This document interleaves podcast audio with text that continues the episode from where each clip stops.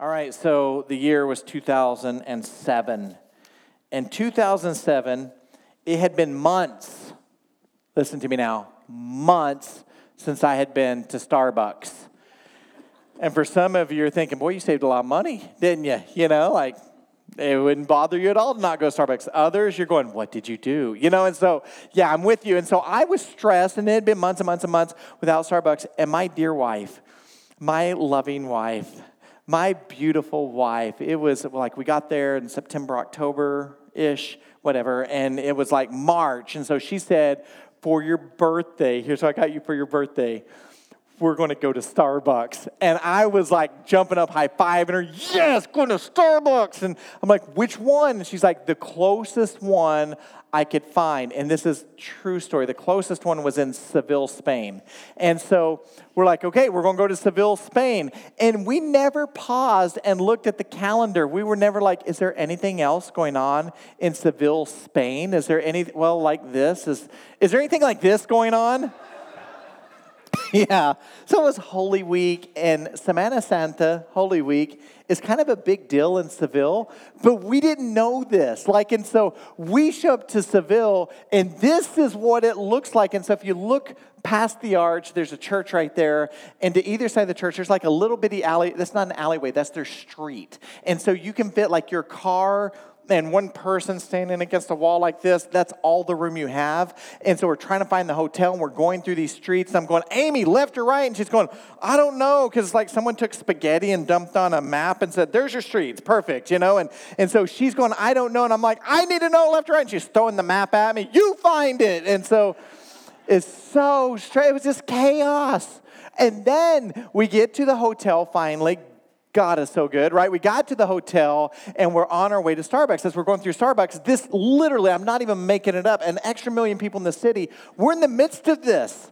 We're right in the middle, and I'm not a claustrophobic person, but that day I was claustrophobic because I'm like, excuse me, pardon me, uh, and they're like, oh, they don't understand Portuguese, you know, and I'm trying to work my way through, and I'm pushing, and I'm sweating, and I can't breathe. And as much as I thought I was struggling, Gabe was struggling more because he was in a stroller at the time, so he's just seeing legs and bottoms. That's all he can see, and he can't breathe, so he's grabbing people's legs, going, move, move, trying to move everybody out of the way. And um, yeah, Maybe you've been there, not there, but maybe you have been there, but maybe you know the feeling of life is kind of chaotic right now. Maybe, in all seriousness, maybe you know what it feels like to kind of be like, I don't even know that I can breathe right this second. It just feels like all the pressure is weighing on me. And I, I, I feel a little bit of that when I watch the news right now. And it, you know, if you're a news junkie, this I, cause I like kind of am like, and it's like I look at all the news stations because I want to know the different what everyone's saying. And uh, but when you watch the news, it just seems that for every single group, things are getting worse, and that includes Christians, right? It's it's just getting worse. And so, what if I asked you this? What if I said, in that type of environment, right? The environment that's just chaos, the environment that we see when we turn on the news, the environment that says they want to tear your limbs off and throw you to the lions, that type of environment. Do you really think it's possible to have peace in that environment? Do you, think, do you think it's possible to really have peace? Well, what if I said it like this? What if I said, Do we as a church really believe that in a chaotic world that wants to throw the church to the lions, that the gates of hell will not prevail against the church? Do you really believe it? So, this is a brand new sermon series today. We're uh, going to be studying seven short but important letters. They were written by John when he was in exile on the island of, of Patmos.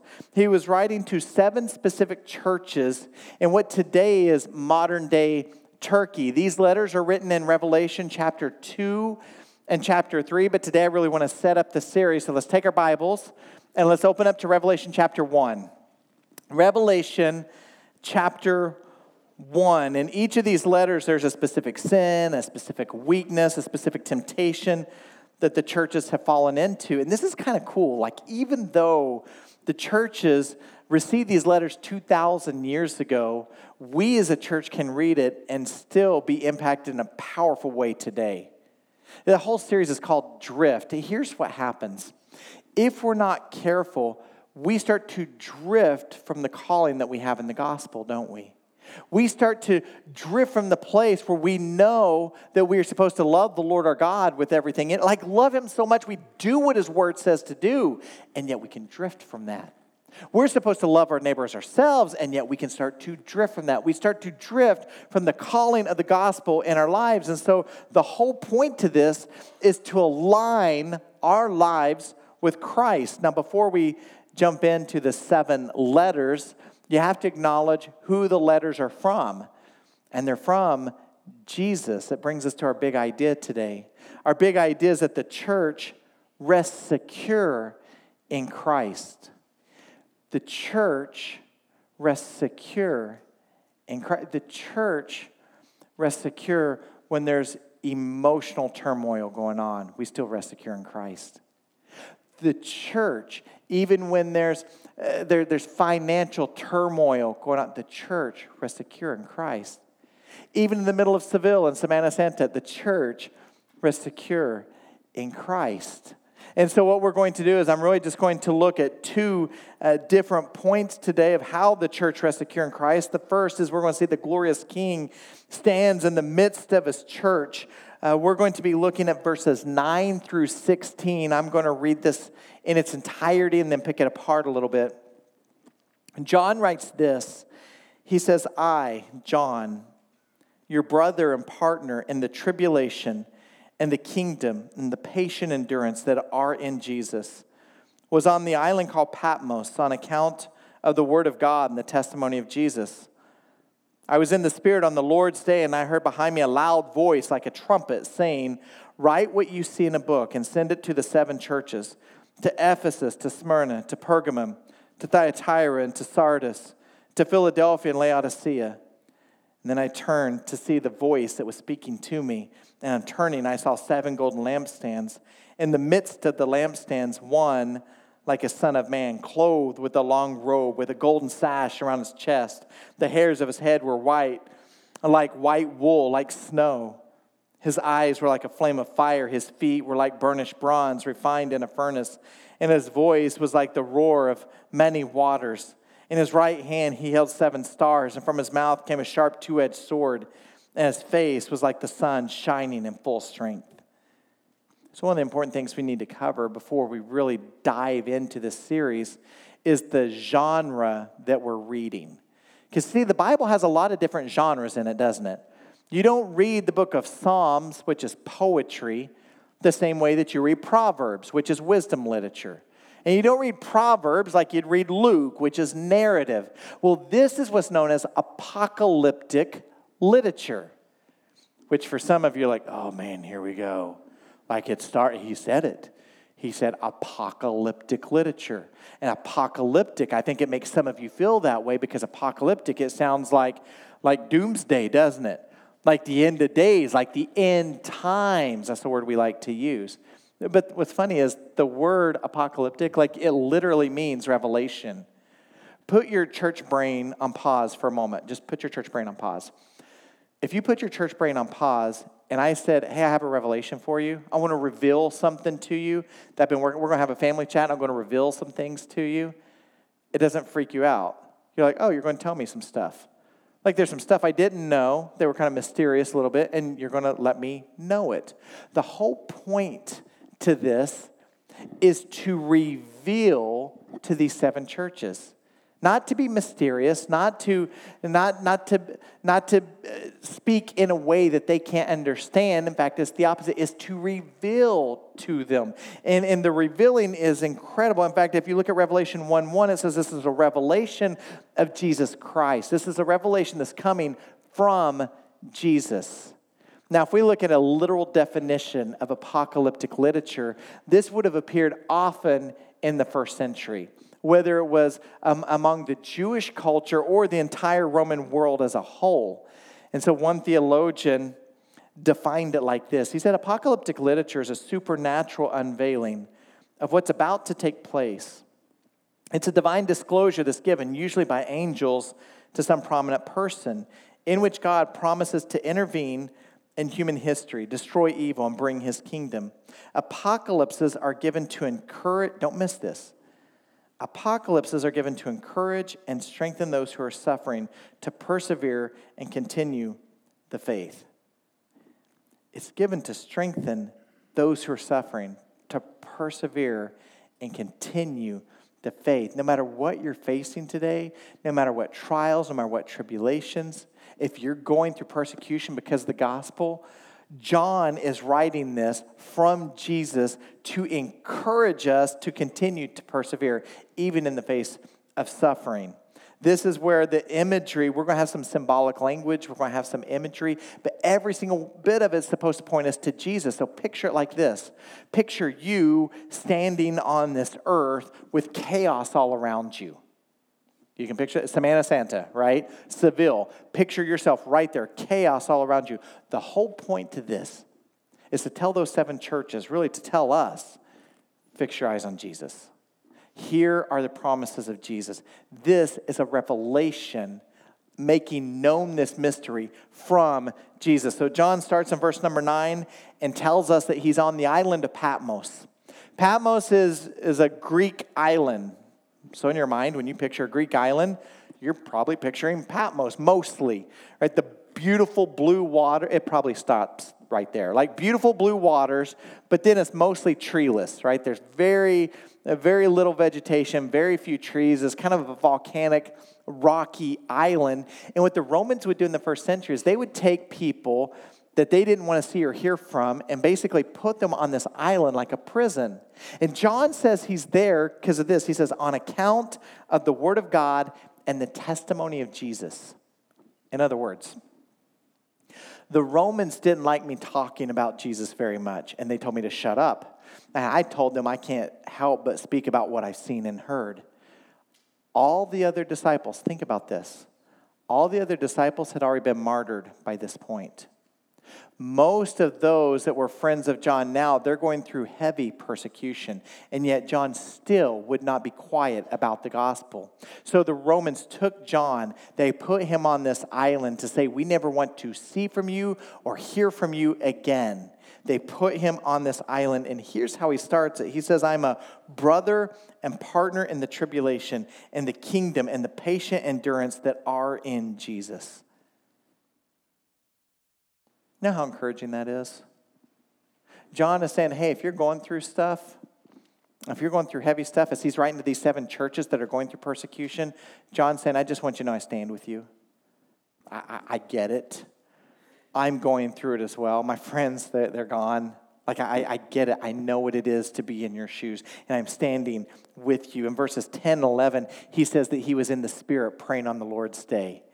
He was in the Spirit praying on the Lord's day. Have you ever have you ever been in the middle of church and you got your Bible there and you're reading and maybe someone's preaching and as you're reading someone's preaching, it's like someone takes a blindfold off. Has that ever happened to you? And you almost want to stand up and you almost want to say, wait, wait, wait, I get it. Like, I don't know that I've ever got it before. I've been trying to get it, but it's so hard to understand. But all of a sudden, like, I get it. Have you ever had that? Or maybe it's your prayer closet, like it's all alone and you're reading the Bible, and that ha- it's like, it's the best feeling, isn't it? You're just in this place of worship with the Lord saying, Oh my goodness, have I missed this forever? But like, I, or have you been in that place where you're singing, like maybe even just a little bit ago, and like maybe everyone else is worshiping and you're doing this, you're kind of standing watching like this? Here's how you're singing. This is not singing, by the way, this is spectating like you know christians got talent stuff america's got talent and you think like i'm just kind of judging how are they doing today? It's kind of loud a little bit. They're rocking the house today. Last week it's kind of acoustic you know it's all chill and you know and then all of a sudden something happens as you're spectating and watching and, and it just starts kind of at your toes and your hands just kind of go up in the air and you're like i surrender lord and you say, I surrender, Lord, you start to sing, but it's not like a normal sing, like, you know, this is the day. It's not like that. It's more like I'm going to sing with everything in me. I'm going to sing with every fiber of my being because I don't care who's listening. I don't care who's watching. This is about my Jesus right now. And I'm just going to praise him with all I have. Have you ever had that moment? Because if you have that moment, it changes everything. And that's where John is. John is worshiping on the Lord's day. He doesn't have eight or 900 people with him, church. He is just there and he is worshiping on the Lord's day. We don't know whether he's reading scripture. We don't know whether he's praying prayers. We don't know whether he has holy hands lifted and he's singing. We just know that he is in this place of worship when he heard behind him a loud voice like a trumpet. There is this loud, booming voice that says, Write what you see in a book and send it to the seven churches. Isn't that powerful? This is the Lord saying, I'm about to lay out a specific message for you, John, that you are supposed to give to these seven different churches. And John does what you or I would do. If we're in here right now and you hear a loud, booming voice behind you, if I hear a loud, booming voice behind me, we're, go- we're going to turn around, right? So that's what he does. He turns around, and the first thing he sees is not what you expect. We're expecting to see Jesus, don't we? But look what he sees in verse 12. He sees seven golden lampstands. We're going to come back to that, but I'm just going to go ahead and tell you now the lampstands are the seven churches. And we know because it makes it crystal clear. The seven golden lampstands, and, and right in the midst of the lampstands, one like a son of man. Now, I want to just real fast, time out. I, I think the thing with Revelation is some people never read Revelation, like they're scared of it. And some people only read Revelation, like that's all they read, you know. And, and sometimes people, where, where that's all they read, the danger is when that person starts to watch the news or read the newspaper, because then they come to me and say, Pastor, end times are here. End times are here. Have you been watching the news? Have you been watching it? End times are here? And they really get, you know, kind of kind of worked up about it. I just want to say there's danger in that. There's danger in taking your 21st century historical bias and trying to interpret scripture through your filter. Does that make sense to you? John didn't have CNN.com or FoxNews.com. John didn't have that. John maybe had some scrolls, maybe not, but I tell you where I have been convicted already in this series is John had such a mastery of the Old Testament. And you're going to see it already this morning. You are going to see his ability to so quickly pull from the Old Testament and use it in his descriptions. Uh, this is called the principle, of the analogy of faith in biblical interpretation. And essentially, what I'm saying is Scripture should interpret Scripture. Scripture should interpret Scripture. So, when now again, we know the lampstands are the churches. You're going to hear that from Jesus in just a moment.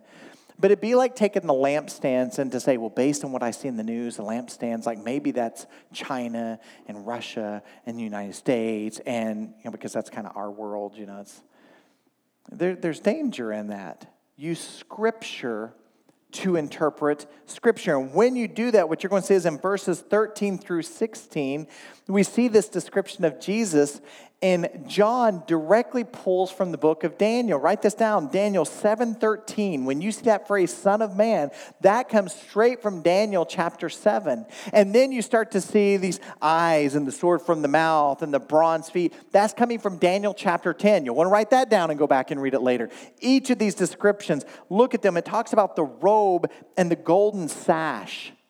This is Jesus as exalted, right? Jesus as dignified, not just, can you imagine? This is John we're talking about. John, the disciple that Jesus loved. John, the disciple that laid his head on the chest of Jesus, he turns around and he's like, Oh, this is not the Jesus that I spent three years with. This is Jesus full on in all of his glory, and he has blazing eyes. There's a penetrating eyesight from God. Not just a penetrating eyesight on John or on the seven churches, but on us today. The white head and hair, this is Christ pictured in his eternal wisdom, deserving our respect. You go back to Leviticus 1932, Proverbs 20, 29, and what you're going to see is these pictures of the respect, this due with the wisdom. You're going to see bronze feet. This is showing God having all power and stability the stars in his right hand. I'm actually going to come back to this. The stars in his right hand, but we know that God has sovereign control over all the churches. The sword from his mouth, the sword's going to symbolize this divine power, this power of righteous judgment. His word is authoritative. Can I tell you, we need to know that today, that his word is authoritative? You know what I think sometimes that we do is, I think sometimes we read the Bible and we go, oh, authoritative, mm, let me think about what the meaning of that really is. Someone asked you to go one mile, Jesus says you go a second mile. I don't know if he literally means that you should really go above and beyond when helping people out. I think the whole point is you should just help people out. No, that's not what it says. Like the Bible is authoritative, right? That we should forgive people. Well, they got to hurt you before you can forgive them, right? If they didn't hurt you in the first place, you don't need to forgive them. And so Jesus literally means we're supposed to forgive people. That we're literally supposed to love people. The Bible the Bible, his holy word, is authoritative. Like we see that from the double edged sword coming out of his mouth, his radiant face. The last description of the Son of Man says he had a face like a sun shining in its strength. Also, following the pattern of Daniel chapter 10, but that description actually comes from Judges chapter 5, verse 31. So, John turns around, and who does he see? He sees all powerful all majestic, almighty, warrior, king, Jesus. That's who he sees. And then I want you to look about where Jesus is standing. Because the where he is standing says so much. He's standing right in the midst of the lampstands. Do you see that? right in the midst of the churches, right in the middle of those who are going through persecution, of those who are going through pain. Jesus is standing right in the middle of the lampstands. Isn't that awesome? It's almost like before there was like psychology that even existed. The Bible got it. It got one of those core things at the heart of who we are. Here's what I mean watch any movie, it doesn't even matter the movie. There's a little boy, there's a little girl, it's dark outside, it's late at night, there's a thunderstorm, the tree's beating against the house, and a glass breaks downstairs. You see the scene? Where's that little boy or that little girl going to run? Straight into mom and dad's room. Why? Well, because even if there's chaos, even if things are going crazy around me, even if I'm afraid, I know that if I go into mom and dad's room, there's safety and there's protection, and just being close to them, they're, they're going to provide that comfort. Listen again. A powerful, almighty King Jesus is standing right in the middle of these churches as they go through persecution. You got to wonder, John being the only one who is recorded at being at the foot of the cross when Jesus was crucified, who lived past all of his friends, the other disciples being martyred, who was seeing all his other friends being persecuted, you got to remember how many times people came to John and said, John, where's Jesus? John, where is he? You're supposed to know, John. He cooked you breakfast, don't you remember? Like Peter was out fishing in the boat and Jesus was resurrected and he cooked you. Don't you remember? He cooked you breakfast. He said he's with us always, even to the very end of the age, right, John? Isn't that what he said? You saw him ascend into heaven. He said he's coming back. John, where is he? And right here, John is saying, He's standing right in the midst of the churches, right in the middle of the lampstands. That's where Jesus is. And I'm telling you, I don't know what kind of chaos exists in your world, but I'm telling you, Jesus is right here in the midst of us. He is right here. So when there's chaos around us, we find comfort in the fact that the glorious King is right in the midst of his church. The second thing and the last, we're going to see the powerful Savior equips his church to overcome. Look at verse 17. Revelation 1:17, when I saw him, I fell at his feet as though dead. But he laid his right hand on me, saying, Fear not, I'm the first and the last, and the living one. I died, and behold, I'm alive forevermore, and I have the keys to death and Hades. Write, therefore, the things that you have seen, those that are, and those that are to take place after.